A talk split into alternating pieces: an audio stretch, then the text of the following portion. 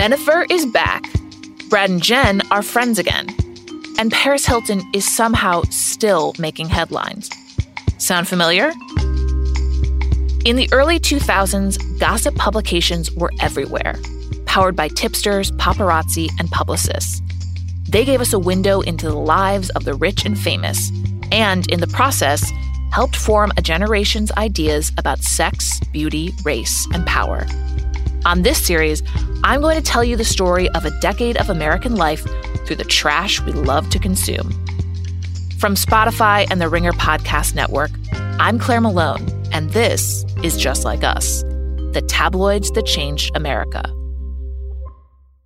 This series premieres on February 14th on the Ringer Dish feed.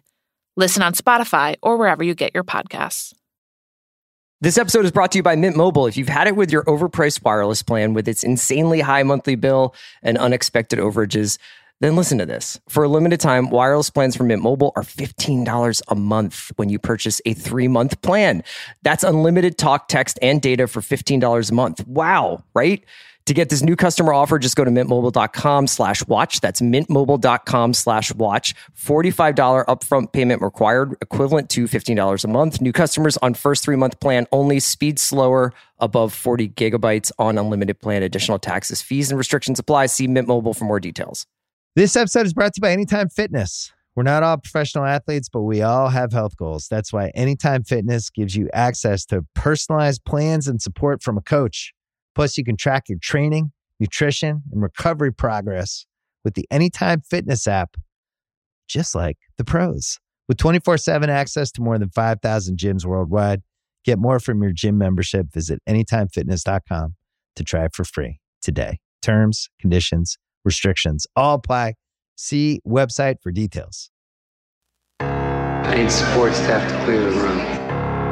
Stand up and walk now. Hello and welcome to The Watch. My name is Chris Ryan. I am an editor at TheRinger.com, and joining me on the other line, you can find him in the club, hanging from the ceiling, watching his entire life flash before his eyes. It's Andy Greenwald! What a night. What a moment for us old guys, huh? yeah. Finally. Shout out to Inglewood, man, for putting on quite a show today on the Watch podcast. Andy and I are just going to kind of take a take a step back and just take a survey of what's going on in culture as shot through the prism of the Super Bowl, which in a lot of ways is under our purview because it's probably the biggest TV night Mhm. of the year in terms of like of viewers. I also do want to just chat a little bit about um, some other shows that were on Sunday night. I, I know that the, we, we have some gemstone stuff coming. So for Mhm. people who are wondering when are we going to talk about gemstones, we do have some gemstones stuff coming. But I just want to say the Sunday night HBO thing right now couldn't be happier with Euphoria and Gemstones. And Euphoria is a show that I was a little bit skeptical about in season one, but is really just uh, like just completely out of control. You never know what you're going to get with it on every night. And uh, last night's episode, where I, I guess they put it up earlier in the weekend because of the Super Bowl, was just outstanding. So we'll chat more about that um, down the line. But like, it's got like it's really kind of like giving it all up for like any logic is out the window so that they can extract the most cinematic virtue out of every shot. So I feel like now people just do things because it's a cool shot, but that's actually like I'm completely okay with it.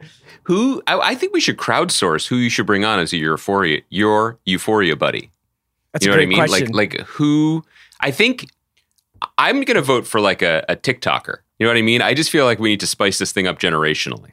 Oh, see, the thing is, is I think secretly Euphoria is made for older people, though. Like oh, hundred percent. I'm just yeah. saying. I, I'm saying if I'm gonna get poochied, shout out to the classic You're not. Simpsons. You're never going to get Poochie. You're just going to have to endure 30 seconds of me saying how good that show is. Andy, how are you doing, man? How is your Super Bowl Sunday? Well, I mean, first of all, I love a 90 degree day in February. There's no nothing, no joke to that. I love it. Love, love, love hot summer, winter weather here in Los Angeles. I don't know if the Cincinnati Bengals liked it. Um, I don't think that the weather had anything to do with that, what happened out I- there. I don't- I don't There was a, a weather system called Aaron Donald that was moving through the Eastern Front, and he couldn't stop it. I think that's fair. Um, I, yeah, I had a, I, I had a good day. You know, I did. Um, I still harbor these. I guess they're fantasies that my that my children, that my daughters will be like, Papa, what's a what's an audible? teach us play action. You Yeah. know what I mean? Like I kind of do have these thoughts that maybe they'll want to watch the game with Why me is because Sean McVay so dedicated to these run concepts, Papa? like I, I did think that there would be I still hold out for that. And then what I have instead is an almost five year old saying she's going to continue to spin in circles in front of me until the ads start again. okay. So did you try to make it a family a family event?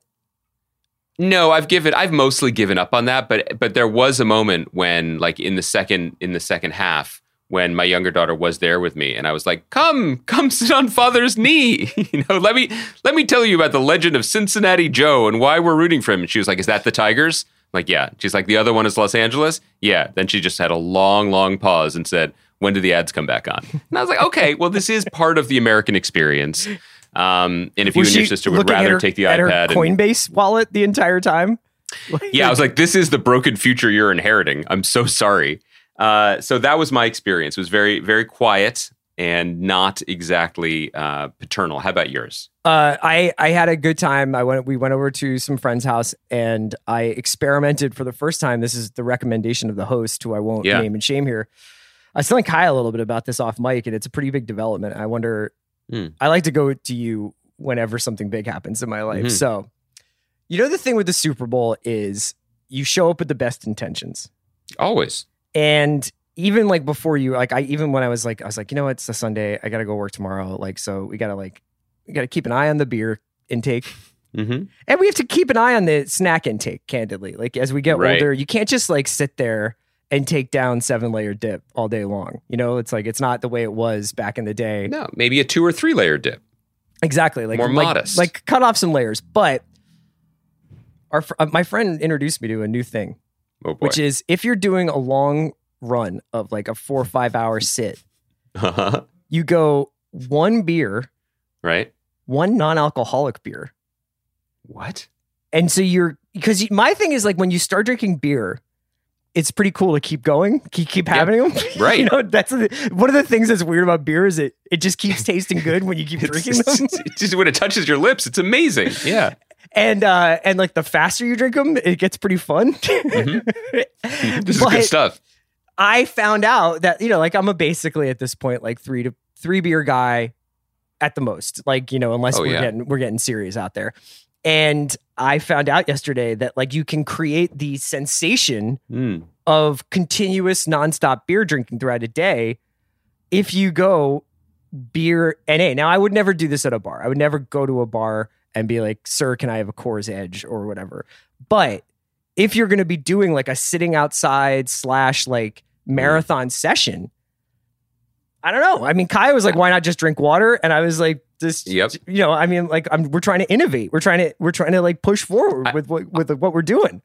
First of all, I'm picturing, for some reason, I'm picturing your liver receiving this data like a failed Wordle entry. You know, like over the course of five hours, it's like green, gray, green, gray, yellow. I, I that's what I'm. That, that's what that's the intake valve for you. Yeah. Um, two, I, I I worry, Chris, because I think you're you're you're pulling a dangerous thread. Because I love to drink a beer, but if you take the alcohol part out of it, there is a moment where you're like, I'm just drinking wheat soda. do, you know what I mean?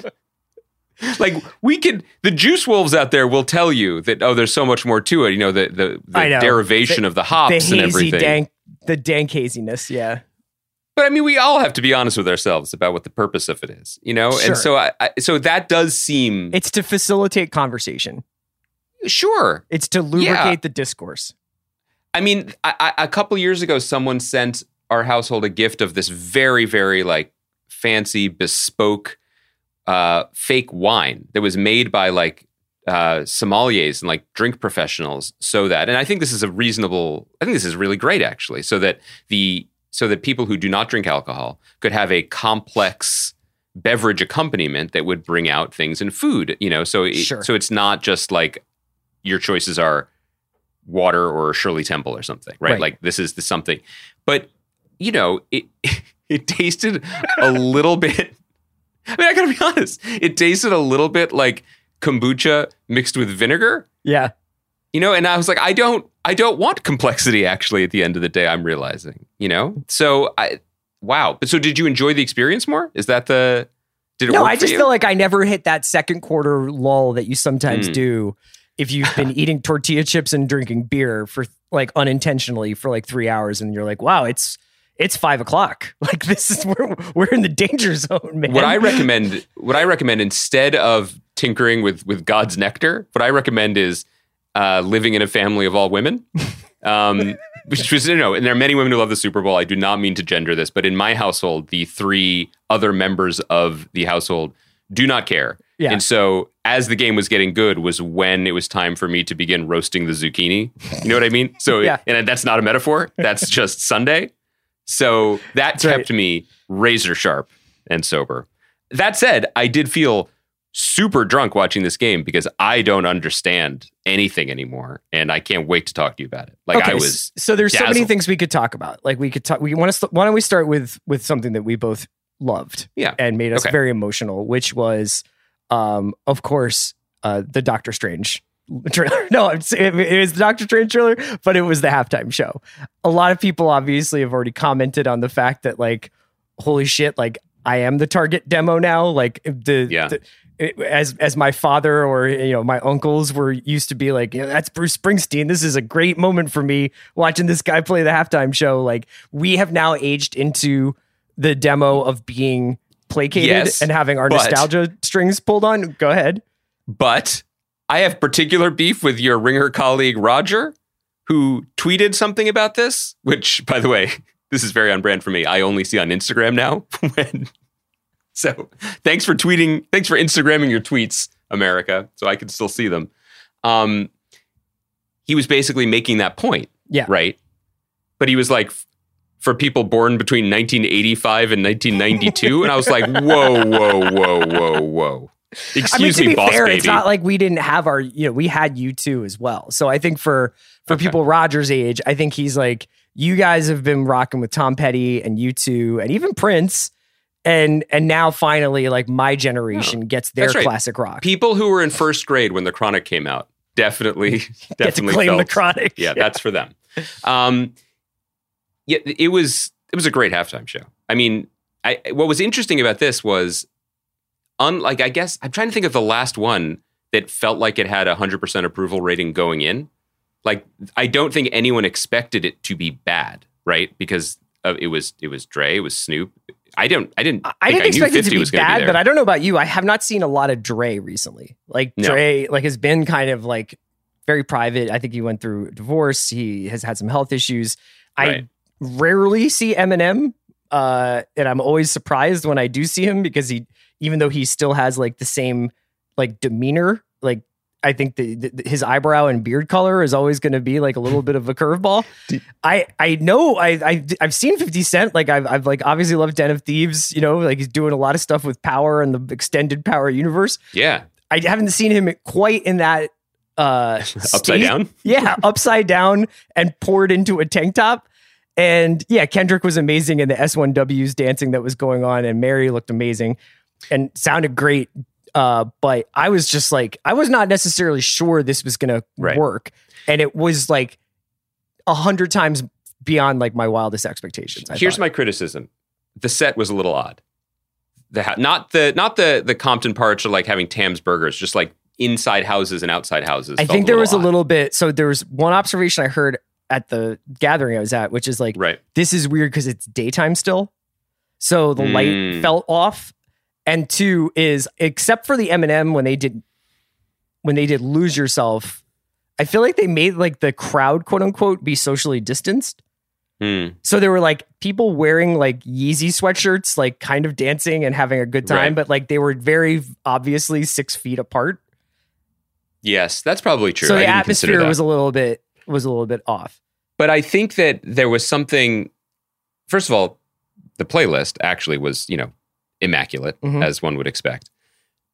There was something so celebratory about it, and I think because as performers, I think they understood. And this is a, this is a tricky road to go down because sometimes this could lead to self importance or grandiosity.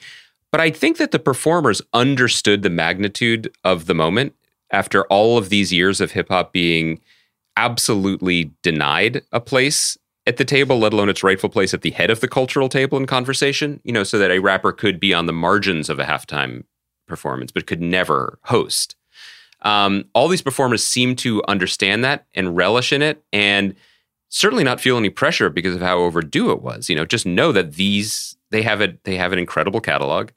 Um, they had the entire stadium like had their back, and it was really joyous and positive. And then to take it one step further, it's not just that these were yes the songs of Roger's elementary school years, but also you know other formative years for us. This may I, I don't know if anyone else's mind went to this place, but in watching it, I was really thinking about all of the hip hop icons of our youth who Mhm. did not survive, who have not didn't just die in the moment, like Biggie or Tupac at their peak, but more recently, um, like Phife from Tribe Called Quest or, or DMX, people who had health struggles or addiction issues, and just their lives were not as long as they ought to have been, you know, and so all of the people in the show they were survivors and they did it you know? They did it. And and I kind of got very emotional thinking about that even if there's not necessarily a direct line from whether it's Phife or like you know younger people like like Drakeo who's an LA rapper who just died impossibly young you know what I mean I that was in my mind while watching it and it affected my enjoyment of it That's a really uh, fascinating way of looking at it, Andy. I hadn't really thought about like those guys as survivors, and and obviously like and Mary as well, like because that's so much part of her like mythology. I thought she like gave like an incredibly like uh, emotional performance for the Super Bowl. Like usually, like there there's a degree of like there it's such a logistical nightmare to do that a performance, especially anyone that has like a dancing component to it. But even so, like she can't not be Mary J. Blige and be communicating like pathos. You know what I mean? she could have been doing i mean honestly she could have done the whole show like it could have been her halftime show she was unreal right like just in a classic super bowl belter sense um, and then that was a great counterpoint with kendrick who we miss and need right like kendrick is arguably the most vital rapper alive and also a rapper who is exceptional at live performance and you know and loves the spotlight loves the spectacle um, that was pretty thrilling to see him do this. Now, of course, like the the last time we heard from Kendrick was on his cousin Baby Keem single, where he was just like, "This year I'm coming for all of your top five lists," and then I'm like looking at the calendar and it's Valentine's Day 2022. But I think his presence really helped make this not an exercise in nostalgia, which was which was which was vital. it, it was, I don't know. Dre just kept smiling, like that. Just seemed very very pleasant and welcoming to me. I also. Chris, I, I wonder which of us are going to fully embrace the Dre Day 50s body work, which is like, which is like you are constantly encapsulating active warfare between the ravages of time, but also working out and just drinking creatine constantly. I know. You know what I mean? Like, I can't tell. He seems just massive, but I don't know in which direction, and I respect it, frankly. Were you hoping that any other members of G Unit were going to show up? I didn't know if we were going to go in the G Unit direction, but I was kind of hoping for if it was a little muddled, but it worked, right? Like, was this a celebration of Compton and and West Coast sound? Well, okay, but Eminem's from Detroit, right? And uh, and Fifty is from New York. So how wide were we going to cast this net of people that he had worked with? There was a sign that said like the event was happening this Eve, and I was like, is Eve coming? is Eve going to come out? Can we get a little Philadelphia in here? That was kind of thrilling. I thought she was going to do happen. come out and do "Let Me Blow Your Mind." That was a good one. But exactly. Yeah. Or or were we going to get like I don't know, like like like Kurupt and Lady of Rage and like bring them all out? Yeah, right. There's not really room for that in a 15 minute Super Bowl show, but but it was cool, and I just feel like it was a definitive page turning for what these shows are going to be. And let's go. I mean, Jay Z was there in the crowd, like he I'm could surprised they didn't cut to him during Dre Day since he wrote it. hmm or is it next episode that he still DRE or is it next episode that he wrote? He wrote still DRE. Still DRE. Okay, so that's the halftime show. Uh it's always remarkable to me like that the most important game of the year, like whatever is happening in the first half, like momentum wise, you can get into a debate about whether momentum exists as I have before. It's like then there's an hour long concert. and, so weird. and then it's like, yeah, come on out, Joe bro, and, and just get back to it. But uh, yeah, so that was that. And th- obviously, the Super Bowl is also like this showcase, both for ads and for trailers. So I want there's two trailers specifically that I want to dive deep on if we could. Mhm. Uh, you want to do Strange or you want to do Lord of the Rings first? You tell me. You you drive this ship. Let's do Strange. Yeah. Because um, I think that you and I have probably, you know, sometimes I think that like we need to check our ourselves here because I think what can happen is you and I can get each other rolling in a certain direction. Hmm. And sometimes it's impossible to imagine things course correcting. You know what I mean? Now, obviously, we both love No Way Home. So it's not like we're like out on Marvel or anything like that. But, you know, I think over the course of a year watching those shows, some of which we liked, some of which we liked quite a bit in the case of Loki, and some of which we thought had a lot of issues, we came, became a little bit like punch drunk about this whole experiment. And I think for myself personally, one of the things was this feeling like I was part of like a pyramid scheme or something. Like Mhm. I was going to keep signing up for another six hours of this or another two hours of that or another, you know, let's walk this back and then wait for something else to happen. And part of, for me, the attraction to the Marvel project is this continuous storytelling and this idea that they are building towards something as they did with the first Mhm. you know 10 15 years of the marvel movies and i was kind of feeling like they were really kicking the can down the road a lot now part of that was due to the fact that covid screwed up the release date for the movie schedule. Obviously we know that doctor strange was supposed to come out before no way home initially and now it was coming out afterwards. And i was somewhat skeptical that they were going to be able to retrofit this movie as a Right. sequel to no way home rather than a prequel to no way home. And you know, I also just have, I think, a little bit of skepticism about how filmmakers function within the Marvel Cinematic Universe and whether or not they're allowed to like really express themselves. So it brings me great joy to report that this movie looks fucking sick.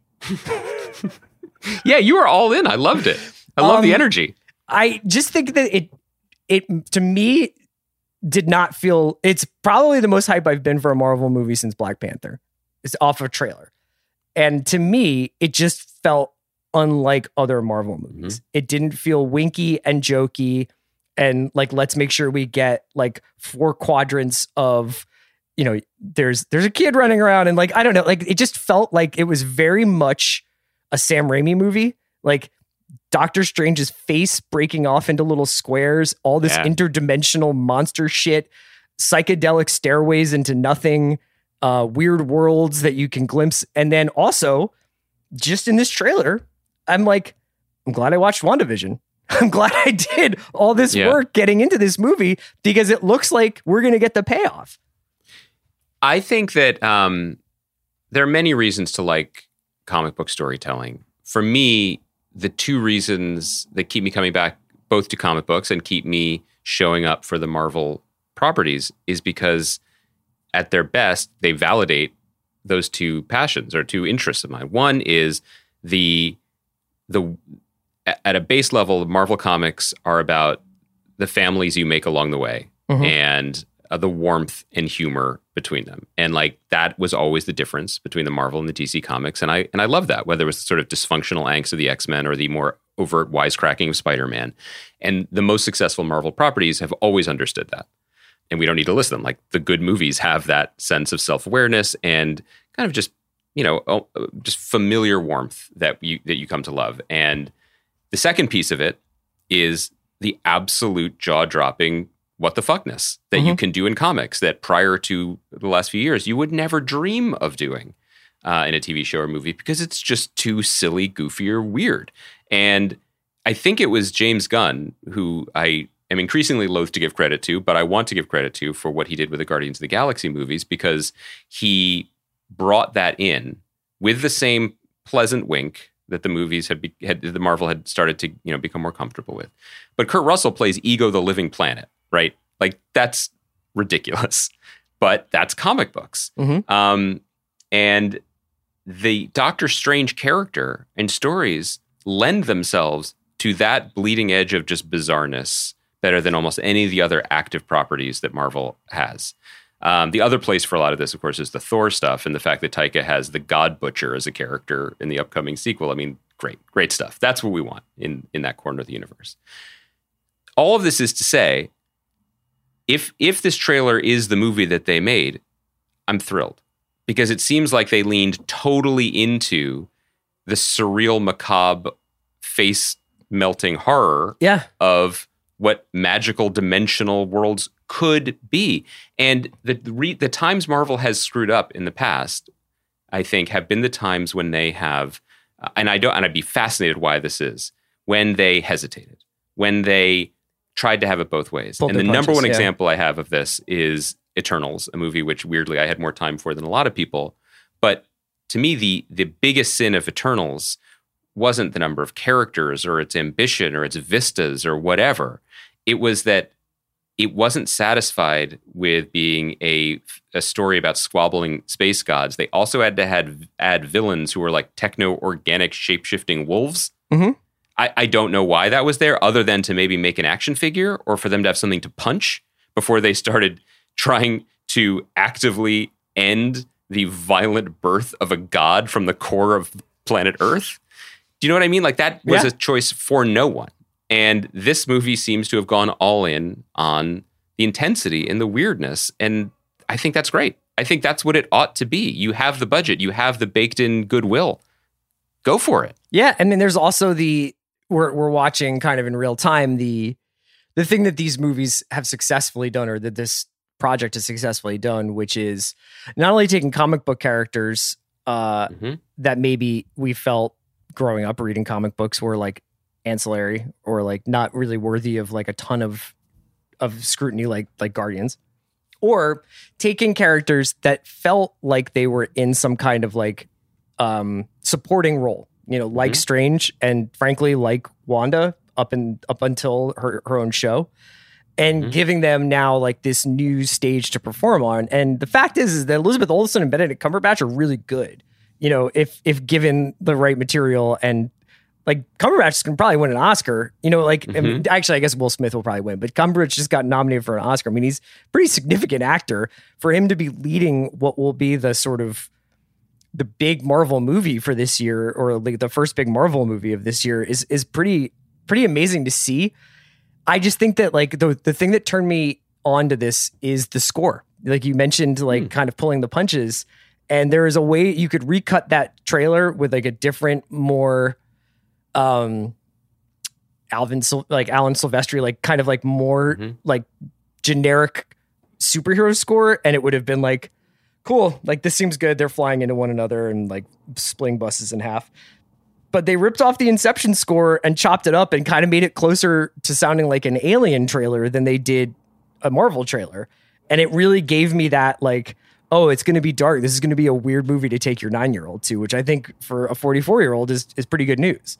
Yeah, there's like Lovecraftian body horror in the streets of New York. Yeah. Um, with an Avenger. I also say the two things that I noted uh, in the trailer. One is this is the MCU debut of a great character called America Chavez, who shows up in, in the trailer. She was a member of the Young Avengers in the comics, but also is one of those characters that just so beautifully represents what I like about this current era of comics, not just in terms of representation, because I think she's the Marvel universe in, in the comics, certainly in the movies, first Latin X LGBT character. Mhm. But the character's powers is that she can punch and kick star shaped holes in reality. That's sick, right? Like that's cool. Yeah. That's that's what the Rams did to Joe Burrow last night. like that's a I, I I'm tired of characters who can have like metal suits or capes, right? Like punch holes in reality and have fun doing it. That's the spirit we want here. The second thing that people are freaking out about is that Patrick Stewart is clearly in this I was going to ask about this. Yeah. His voice is heard uh, with some sort of when After Strange is He's at like some kind of tribunal or something. apparently Yeah. yeah. hauled in front of a time tribunal or something. So is that the Mordo. Illuminati? If I if my internet research tells me correctly. that's it does appear to be that appears to be where we're heading and for people not in the know about this this was a creation by the great comic writer jonathan hickman who we've talked about on the pod before for people who are interested in getting marvel unlimited subscriptions or interested in this kind of like absolutely gobsmackingly huge storytelling that the marvel has attempted in the last few years it's pretty much what hickman has done in the last few years Uh-huh. his this stemmed from his um, literally universe ending and rebuilding run on Avengers.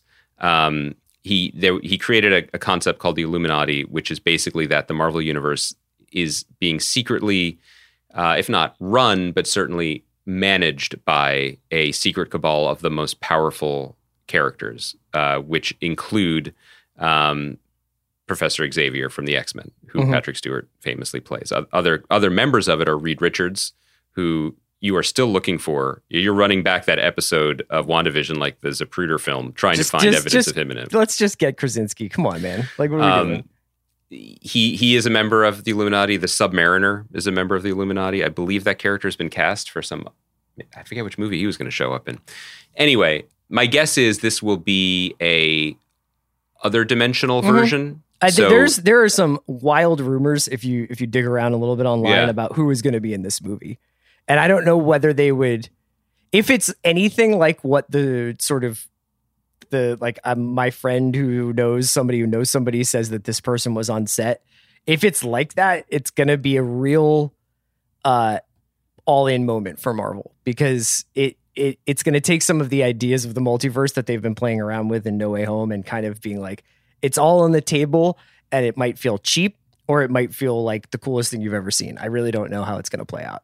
This is I feel like this is one of those things that in hindsight looks genius, but in the moment was probably a lot messier. But that Marvel pivoting pivoted to the multiverse at the same moment that they Disney absorbed Fox, which allowed everyone. It, it appears it's going to allow everyone to have everything both ways. Mhm. In you know, in that, yes, we're going to see all of our favorite uh, pre pre merger X Men actors back, but no, that doesn't lock us into keeping them. Mhm. You know, we can Patrick Stewart can play Professor X in this. We'll introduce a new one soon. It doesn't it doesn't matter, but it matters. And I think I I I almost come back, run this tape back, Kaya, in six months when I'm super burnt out on on Hugh Jackman winking in every other Marvel movie. But for now, it's that seems fun. It was fun, and and and and it was maybe this is a, as good a segue as any. Um, although I think it's probably relevant to the Lord of the Rings show as well. There were a few, there were s- it, it was um one of the many signs last night of a massively shifting culture Hmm. that I did not feel the preponderance of tent poles, right? Like I think was, there was a Jurassic Park ad. Um, there was this, there was Lord of the Rings. But as recently as a few years ago, right, there were like six to seven major theatrical releases debuting their first looks at the Super Bowl, along Mhm. with commercials for things that I understood, like cars and tortilla chips. Like, I got it. I wasn't in the multiverse of madness yet, like I am now. Do you want to get it off your a- chest? Do you want to get No, the- no, no, no. We should cover the, you know, we should cover the the bigs. Okay. This episode is brought to you by Mint Mobile. If you've had it with your overpriced wireless plan with its insanely high monthly bill and unexpected overages, then listen to this. For a limited time, wireless plans from Mint Mobile are $15 a month when you purchase a three month plan. That's unlimited talk, text, and data for $15 a month. Wow, right? To get this new customer offer, just go to mintmobile.com slash watch. That's mintmobile.com slash watch. $45 upfront payment required, equivalent to $15 a month. New customers on first three month plan only. Speed slower above 40 gigabytes on unlimited plan. Additional taxes, fees, and restrictions apply. See Mint Mobile for more details. This episode is brought to you by Cars.com. When you add your car to your garage on Cars.com, you'll unlock access to real time insights into how much your car is worth. Plus, view its historical and projected value to decide when to sell. So, when the time is right, you can secure an instant offer from a local dealership or sell it yourself on Cars.com. Start tracking your car's value with your garage on Cars.com. This episode is brought to you by Jiffy Lube. Cars can be a big investment, so it's important to take care of them. I once got a car that I started out with 25,000 miles on. I got it to over 200,000 miles because I took care of it. You know how you take care of a car? You take care of the maintenance, the oil, the brakes, all that stuff. And if you don't, you can have a car just completely fall apart. When your car needs maintenance, head to Jiffy Lube. They provide automotive excellence at speed. Get your oil change, brakes checked, tons of other multi care services. It's all done by expertly trained technicians who actually care about taking care of you and your car. Jiffy Lube, car more. To find coupons and start an instant online estimate, visit jiffylube.com. This episode is brought to you by 20th Century Studios' Kingdom of the Planet of the Apes. As a ruthless king builds his empire at the expense of the remaining human race, a young ape will fight for the future of apes and humans alike. Kingdom of the Planet of the Apes. Enter the kingdom in IMAX this Friday and in theaters everywhere. Get tickets now.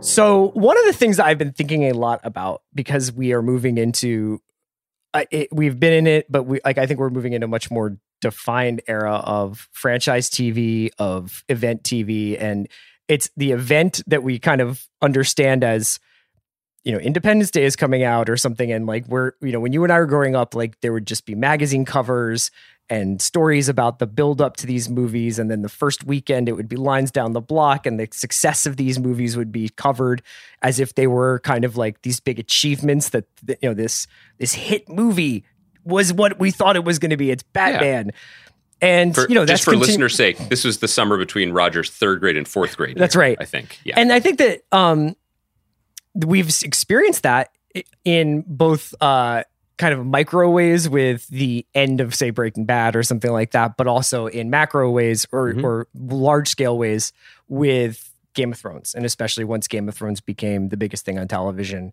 and you know conventions and the anticipation for these episodes and after shows and everything like that like that became an event uh I was wondering how this was going to continue. A, when there was so much of it, and B, um, when stuff like Wheel of Time, Mhm. while obviously successful, felt like it kind of like arrived, was inhaled by the people who were anticipating it and loved it, Mhm. and was very like basically unremarked upon outside of like of a small subculture. And I was like, is this stuff all going to be released into a world where it's like all you have to do is satisfy the subculture? It doesn't need to be a crossover hit. It doesn't need to be a Halloween costume. It doesn't need to be this big deal.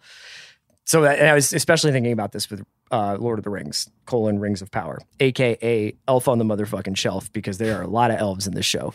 Um, I was wondering about this because a they they dropped the bag for this. B this feels like an old school rollout. So they had a teaser, I think, a little while back, or maybe it was just like the title reveal. Mhm. Then there was like a 25 character posters were like dropped on social media. And then finally, it- and you know, they've started doing pieces like there was Vanity Fair. Um, like there, there's been some obviously like a ramp up of promotion for it. And then we get the Super Bowl trailer. And so I'm curious whether or not you feel like this feels different than Witcher or Wheel Yes. of Time Well- or whatever. Well, a couple things. One, I don't think we've ever seen Amazon do this before. Amazon, one of, if not the richest company in the world, um, market penetration into all markets everywhere. If they want to flip a switch and put something in front of us, no company has the ability to do that like mm-hmm. Amazon. And I, and I mean that literally because they could ship a package to our doors if they wanted to. They could send every citizen with a mailing address a copy of the Silmarillion or whatever that book is called. And it would not even dent Jeff Bezos' catering budget for his spaceship. You know what I Right. mean? Like it's not an issue. Up to now, the Prime Video rollout, well, you know, has cost them billions of dollars and garnered a, a lot of success, Mhm. um, both whether it's critically or they've won Emmys or you know they've had Oscar-winning movies, blah blah blah. It has not felt as if it has the full force of the the globe's most dominant corporation behind it. Mhm. I'm not sure if everyone agrees with me, but but I, I, de- I definitely feeling. think it's going to be an it's I if we don't feel it now, it's going to feel that way in September when they have football and Lord of the Rings. that was what I was going to say. That that that other commercial I think is is part and parcel of this. The commercial for football during football saying like we have that now and you're Yeah. going to be watching it with us. It was a flex that felt like the flex of the incredible Hulk like at, coming out of cryo sleep or whatever. I know I've just mixed his origin story with Captain America, but who's going to stop me? Um It's your podcast. You can do what you want. it was I noticed are you disassociating? that was Um, Andy who said that Hulk had cryosleep. But yeah, Yeah, that was that was not Chris. Um, I uh, it, it was a little bit staggering, honestly. So we will see the results from that. I also think that this was the one for them to go all in on. I mean, it, it's a different strategy.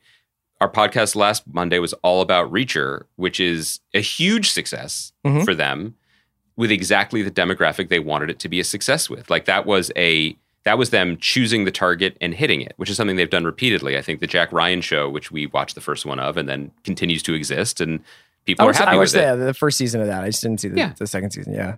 I- I don't even mean to, to to just you know casually just take a shot at it. I just mean that it they they seem to have a smart and maybe this is also why they always have the right number of whatever's in their factories at any given time. They seem to have a pretty good sense of setting the correct targets and then hitting them, whether they are more modest or more grand than when we imagine them to be. They have the algorithms that we don't have. Rings is everything, not just for the money that they spent on it, but because this is one of those rare legacy franchises that a lot of people care a lot about. So for me seeing this trailer as someone who really doesn't care that much about it, I have not read the books. I thought that it seemed right. It seemed appropriate. Like it looked it looked very beautiful. You know, it it it hit the right notes in that what it did what it what it seemed to want to do was remind us that we get to go back. Right? It was it was like third season lost in that. And then it was like this isn't don't worry about all these pilots that you've seen and all these different kind of variants of this type of world or story you've seen before. This is the one that you all saw win an Oscar 20 years ago. You know Mhm. this, and you're going to be comfortable. You're going to be comfortable here, and it's going to be it's going to look as good as the movies. I mean, it was extremely expensive as far as trailers go. Now, since that trailer aired, there were two things that I was struck by. One, highly recommend people check out um, Ringer colleague Joanna Robinson's piece that was up. That was sort of explaining who our POV characters are. Yeah. In the show, um, Harfoots, I believe, is the term, which is a old Middle Earth word for hairy foot Yeah. which is to say that these are the ancestors of the hobbits. Um, I have to say, Joanna's piece made me care more about the Tolkien project than 20 years of casually having seen the movies. Right. Fascinating about World War II and Tolkien's own life and his uh, biography, all information available to me that I never engaged with. So it also made me think that, again, we don't know these these showrunners are new; they don't have a lot of track record, but they seem to have chosen wisely in terms of making the protagonist the thing that makes this special, which yeah. is It's JD Payne and. Patrick McKay, and then with some help from Bryan Cogman, who obviously had a big part Mhm. in Game of Thrones, and it's directed by J.A. Bayona. but just kind of seemingly understanding that um, the hobbits are sweet natured, childlike avatars for normal people who aren't elves or whatever, and that that's still the right way to go. Okay, all of this said, Chris, Mhm. I, I don't know what the other reaction has been to this trailer, but um, I watched it again today on on YouTube and on the official Prime Video um, YouTube feed. It's already you know it's over 10 million views. The comments, Chris, Hmm. the comments are what I imagine to be fans from all over the world writing, barraging, raining down only one comment in their native language, which is dozens of languages. And that comment is a quote from Tolkien from Return of the King, which is The shadow that bred them can only mock, it cannot make real things of their own. So the fan community, at least as evidenced by the troll, which I do not think is a Tolkien cre- creation, seems to be seems to have their knives out for this show. What is that quote in relation to? What does that mean? It, to me, it, I, I, I could be wrong. I do not speak Portuguese or Russian. I mean, I'm looking at all these different languages. It's wild. It seems to be that this is a re, this is a pale shadow, right? That this is somehow because it's not Peter Jackson or it's not. I'm not sure what their point of view is. What who, Okay. who they are championing Because they're going maybe is- these guys because these guys are going off book to some extent. potentially so. Yeah. I'm not really sure, but that seems that seems interesting, you know, and and directly runs against what you had said about Wheel of Time, which is that that series seems designed to have pleased the Robert Jordan fans, and it seems to have succeeded. And there, I, I know that there's some like some fans of those books are like, this is not the one, and some fans are like, this is pretty cool. This is what I've been waiting to see Yep. these, these things executed. Uh, I thought that this looked. I, I don't even really feel like it's there's enough footage to like weigh in on. I thought it was very action heavy. Obviously, there are some hints that maybe characters that we have associated with the trilogy will make some kind of either a shadow of themselves will Mhm. appear or like actually like Elrond is in this show or whatever.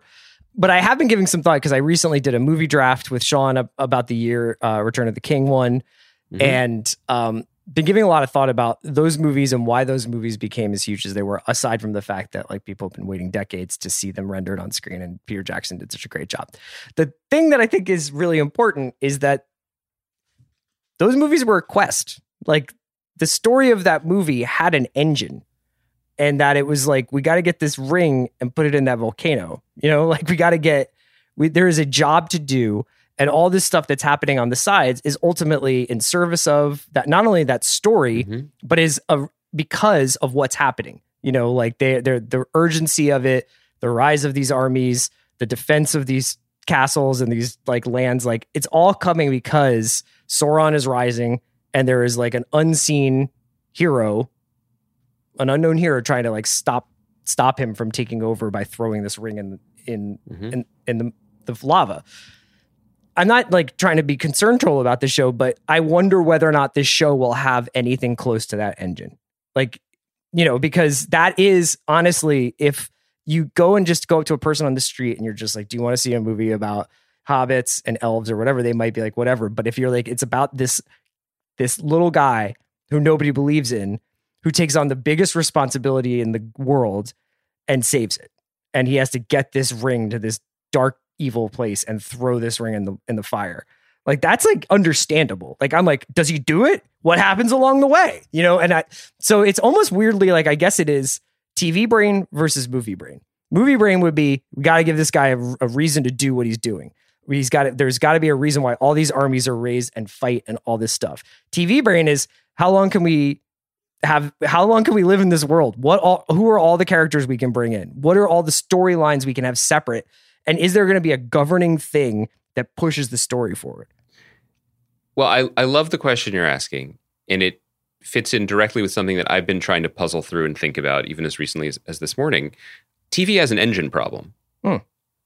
We have blurred the lines between the storytelling mediums to such a degree that it has changed things, I don't know if irrevocably, but profoundly. And it's changed both our expectations for what we want out of TV shows. It's changed our ability to watch TV shows, and it's definitely changed the industry in terms of what it greenlights and what it puts on the TV to begin with. And that idea that you're talking about, that in movies you need to have the engine because you have to get there, you know, that's that's a movie thing because the movie ends.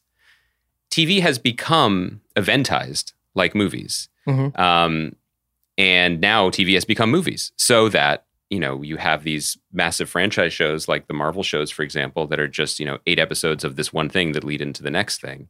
But it's also you know whether it's um, True Detective or, or Pretty Little Liars or whatever. Pretty Little Liars, not what was the one? Big Little Lies. Big Little Lies, but even like the Night of, the Outsider, like yeah, I mean, there, we could go on and on about A- a- and increasingly the shows that we that we're covering, whether it's um, you know the rip from the headline shows, which have a beginning, middle, and the end, like Pam and Tommy, or the upcoming shows about Uber or Tiger King, or um, you, you pick them. Elizabeth Holmes. Um, yeah, the Elizabeth the Theranos one, the Dropout.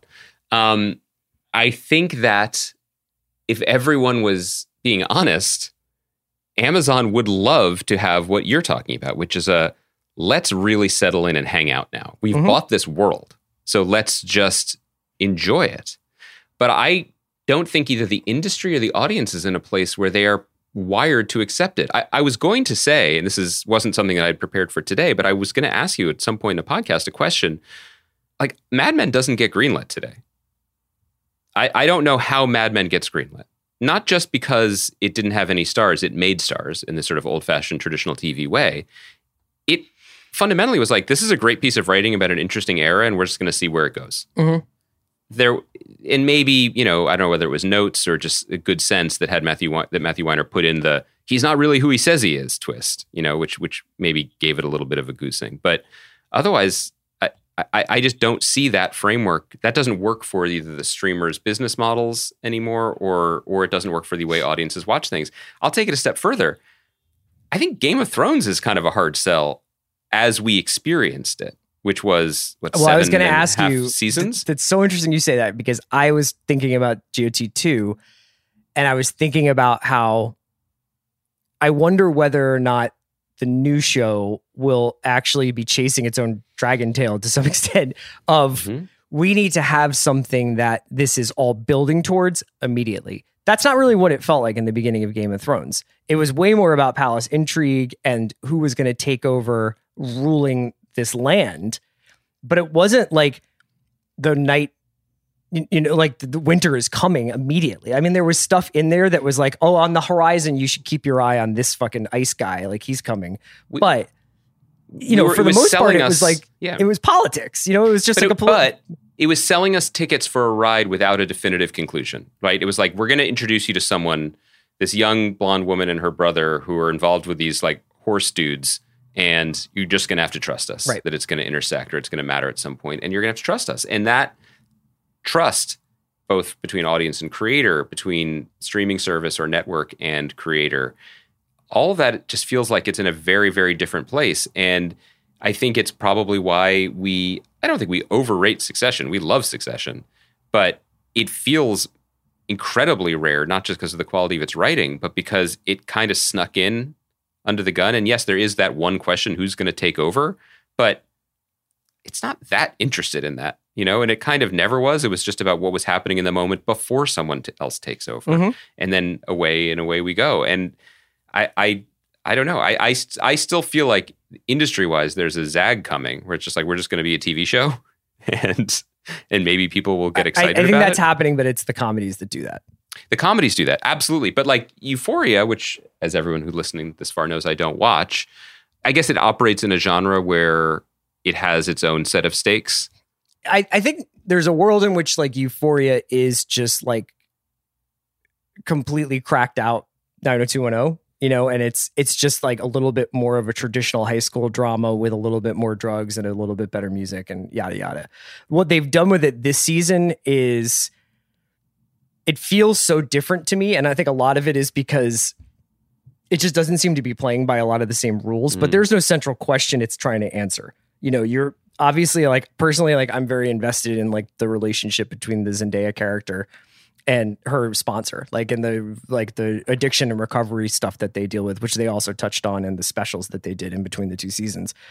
But Euphoria like isn't really trying to answer a question, but what it does do is create five or six moments worth talking about after the episode that it almost it, it's very much Right. aware of like i think fueling a conversation around itself whereas like on a on a week to week level like a, you might say like mad men's just the best written show i've ever seen and yada yada but like it winds up being like there are long stretches of mad men that kind of melt away and then there will be three episodes per year that i remember very clearly I think that what we're also seeing is a moment where the industry is shifting and it's kind of a game of chicken between the various service providers. And what I mean specifically is take a show like Halt and Catch Fire, which we covered lightly. I wrote about it for Grantland, is wonderful. It didn't, it started as promising and Mhm. turned into something truly special, I think.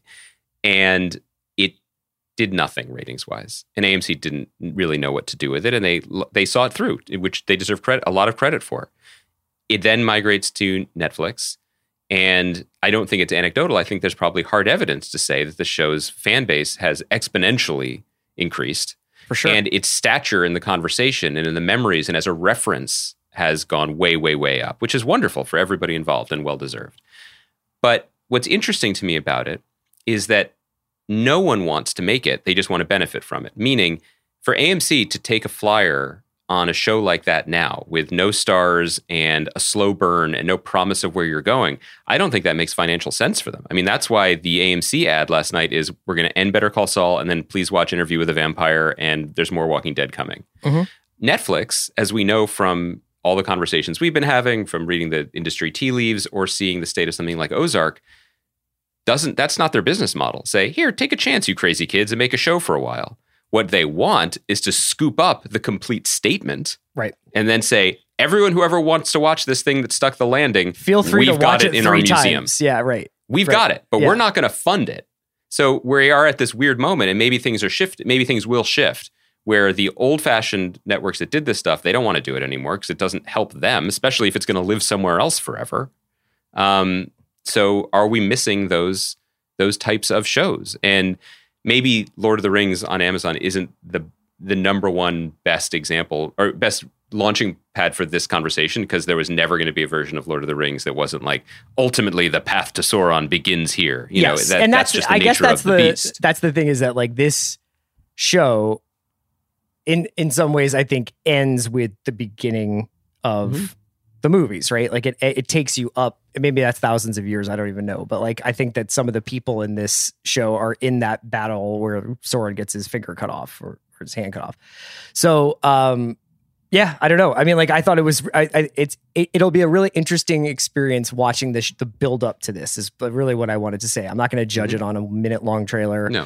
where nobody really talks. I I do think the idea of selling shows these days and how do you get the public to notice something and get invested in something? I'll be fascinated to see what the release strategy is around Rings of Power. Like, are they going to do one a week? Are they going to do three and then one, one, one? Like, how many are there? How how soon will the second season come out after the first season?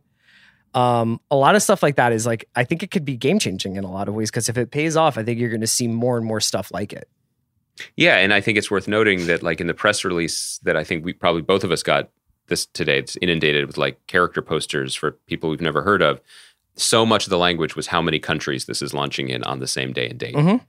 It's really like they they spent years building the infrastructure for the juggernaut, and this is when they're flipping the switch. This is the goal, and so we, you know, we maybe I should learn all those languages that are on the YouTube comments because without that, I don't know if it'll be will even be possible for us to talk about plausibly talk about the show's success or failure because it is absolutely not just about us. Yeah. Well, I mean, we just spent quite a long time talking about one minute of it. So obviously it's doing something right. I'll, I'll just say, like, I, I think Nope looks dope. so that's like my Nope looks thing. so dope. Yeah. That was a great trailer. I mean, so so it's Keke Palmer, Daniel Kaluuya, and Steven Yeun like Yeah. doing anything. Aliens, I think. I don't know. Can't wait. Like, Can't wait. Um, it looked awesome. I love also a big fan of wind dancers. Super Yeah. creepy. so. Thursday, on Thursday show, Andy, I think we're going to talk a little bit about Severance, right? The Oh, the sure. Yeah. I Ben Stiller show, which I believe debuts, if not Thursday on Friday. So we'll talk a little bit about Severance. There's some other stuff to talk about. It's so great to see you. Wait, are we not going to talk about how nothing makes sense anymore and the world you- is I- do crumbling you around get me it into off your chest? cryptocurrency? Do you want to get it off your chest? What I want to say is not so much what the fuck is a Bitcoin. I don't understand any of this. What I wanted to talk about, and maybe this is just a pivot for the rest of the year as I increasingly become old man yelling at cloud. But when we talked last week, we were like, it's interesting because no one knows what's successful anymore. And we're starting to see that in the way things are presented to us and marketed to us. Um, I feel that more keenly than ever because remember when celebrity, like Brad Pitt would do an ad for coffee in Japan? Mm-hmm. because in America, he was Brad fucking Pitt and he doesn't need to sell your Nespresso machine or whatever, right? I want all of the resources being poured into turning popular podcasts into middling television shows. Turn your narrative engines onto the story of Morgan Freeman getting on a Turkish Airlines plane and narrating a commercial. Yeah. Fascinating. Fascinating to me. Everybody is freaking out. Nobody knows what's popular, what matters. And the flop sweat is so evident that it's making me just uncomfortable about Do you the think state that of this the is world. like residual 90s selling out stuff for you or not? Like, no, I, I, I literally, like, there was the commercial last night where it's like, oh, okay, good job, Mattel. You bought a Super Bowl commercial for Barbie, a popular brand. Oh, Anna Kendrick is in it. Okay, weird pivot. Would love to know the pitch delivered to her management team, but I get it. I'm sorry, He Man and the Masters of the Universe are here too. this is an ad for TurboTax? Like, the world is mescaline Mad Libs right now. I know. To a degree that I, it just, I don't understand. Like, there was another, maybe that wasn't, TurboTax was like someone turned into Jason Sudeikis for a second? Yeah. Did you see the Budweiser one that Chloe Zhao directed? Yes. Yeah. Where it's just like, this horse is dead. Nope. Yeah. It's up. It's The, good. the- the horse is up again. I, like, I, Chloe Chloe knows better than anyone. It's it's like what's the what's the stats on horses coming back from bad leg breaks? I mean, don't don't ask Michael Mann and David Milch. You know what I mean? Or the previous regime at HBO. They have no knowledge of it. Yeah. The reason the Larry David commercial was good, even though it was for something that is probably evil, I'm not sure, was that it was a funny commercial with Larry David. Yeah. Like that. Okay, I get that. I get that. But I, I, I just feel like you know, we get on this podcast and we're like, nobody goes to the movies anymore. So does anybody like stuff? What are we going to talk about? And we're pretty chill about it. I feel like inside the boardrooms and like Madison Avenue and the advertising agencies, it is full on like end times. Like the alarm is going and people are screaming and like, what are we doing? Here's the thing: What is this for? when when Damon does a crypto commercial, Yeah. I just imagine that call to his agent being like, "We'd love for Matt to do," and not just like a one shot. Like he has to de- deliver a monologue while walking through multiple sets, and they're like, "We'd love for Matt Damon to be the face of of this ad campaign we're going to do. It's going to be a pretty extensive commitment. You know, like it, it'll probably be like X amount of days, and here's all the stuff he's going to need to be doing. What do you think?" And his guy is like, "Man." What's the fucking number I can give these people that would just like singe Yes. their eyebrows? And he's like, he gives them the number, and they're like, absolutely. Like that is, I, I guess that Yes. has to be what happens, right? Well, McConaughey too. Like Well, he's been doing this though. I know, but it it, it is. I, I I don't know. I just remember a few years ago. Um, remember remember a Super Bowl a couple years ago, and once you have kids, a couple years ago could mean three or it could mean eleven, Right. as I've learned recently. So I apologize, but there was the Google commercial where um, it's just the Google search bar with questions being typed, and you realize this is someone's entire life, you know, and it's it's beautifully done, and it's a it's super manipulative, but you have to appreciate the craft and the simplicity of it. And also, I understood end to end what it was selling. You know, it was selling both the product, but also the larger company and how it can be a it can be a metronome for our existence and it's a part of our lives and relaxed they're not harvesting our data and selling it to like off offshore pirates or whatever right like they, they, it's real Hate those offshore pirates with my data. I, I I I don't know any, how any of this works. I don't know anymore. But I'm supposed to live in this world. do you do you feel like talking about it makes you feel better or worse? It makes me feel worse. Well, all I was going to say was I just feel like the Super Bowl in all aspects is just like a stress test, right, for a culture. Yes. and we fucking failed the test. That's all I'm saying. Like, like, do you remember when there's like a month and a half where they're like, there's a weird flu, and everyone's like, ha ha, and then six weeks later you couldn't have toilet paper anymore? Yeah. That's how I feel about the valuation of everything.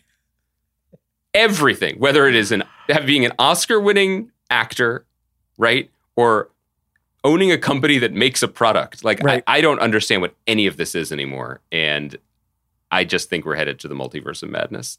It makes I- me nervous. I would. There's nobody I'd rather be on this trip with than you. Uh, thanks to Kaya McMullen for producing us. We'll be back on Thursday. I keep my eye out for pirates. Andy, just keep your data to yourself, man. Don't let those pirates get it. They're just going to sell it to crypto. Then the crypto guys, you don't know what they're going to do with it. But Chris, what is crypto? You're going is to have it, Matt money? Damon juggling your social security number and your checking account number on, on a Super Bowl commercial. But it's money. You can you kind of end the show. I don't even know. Bye, guys.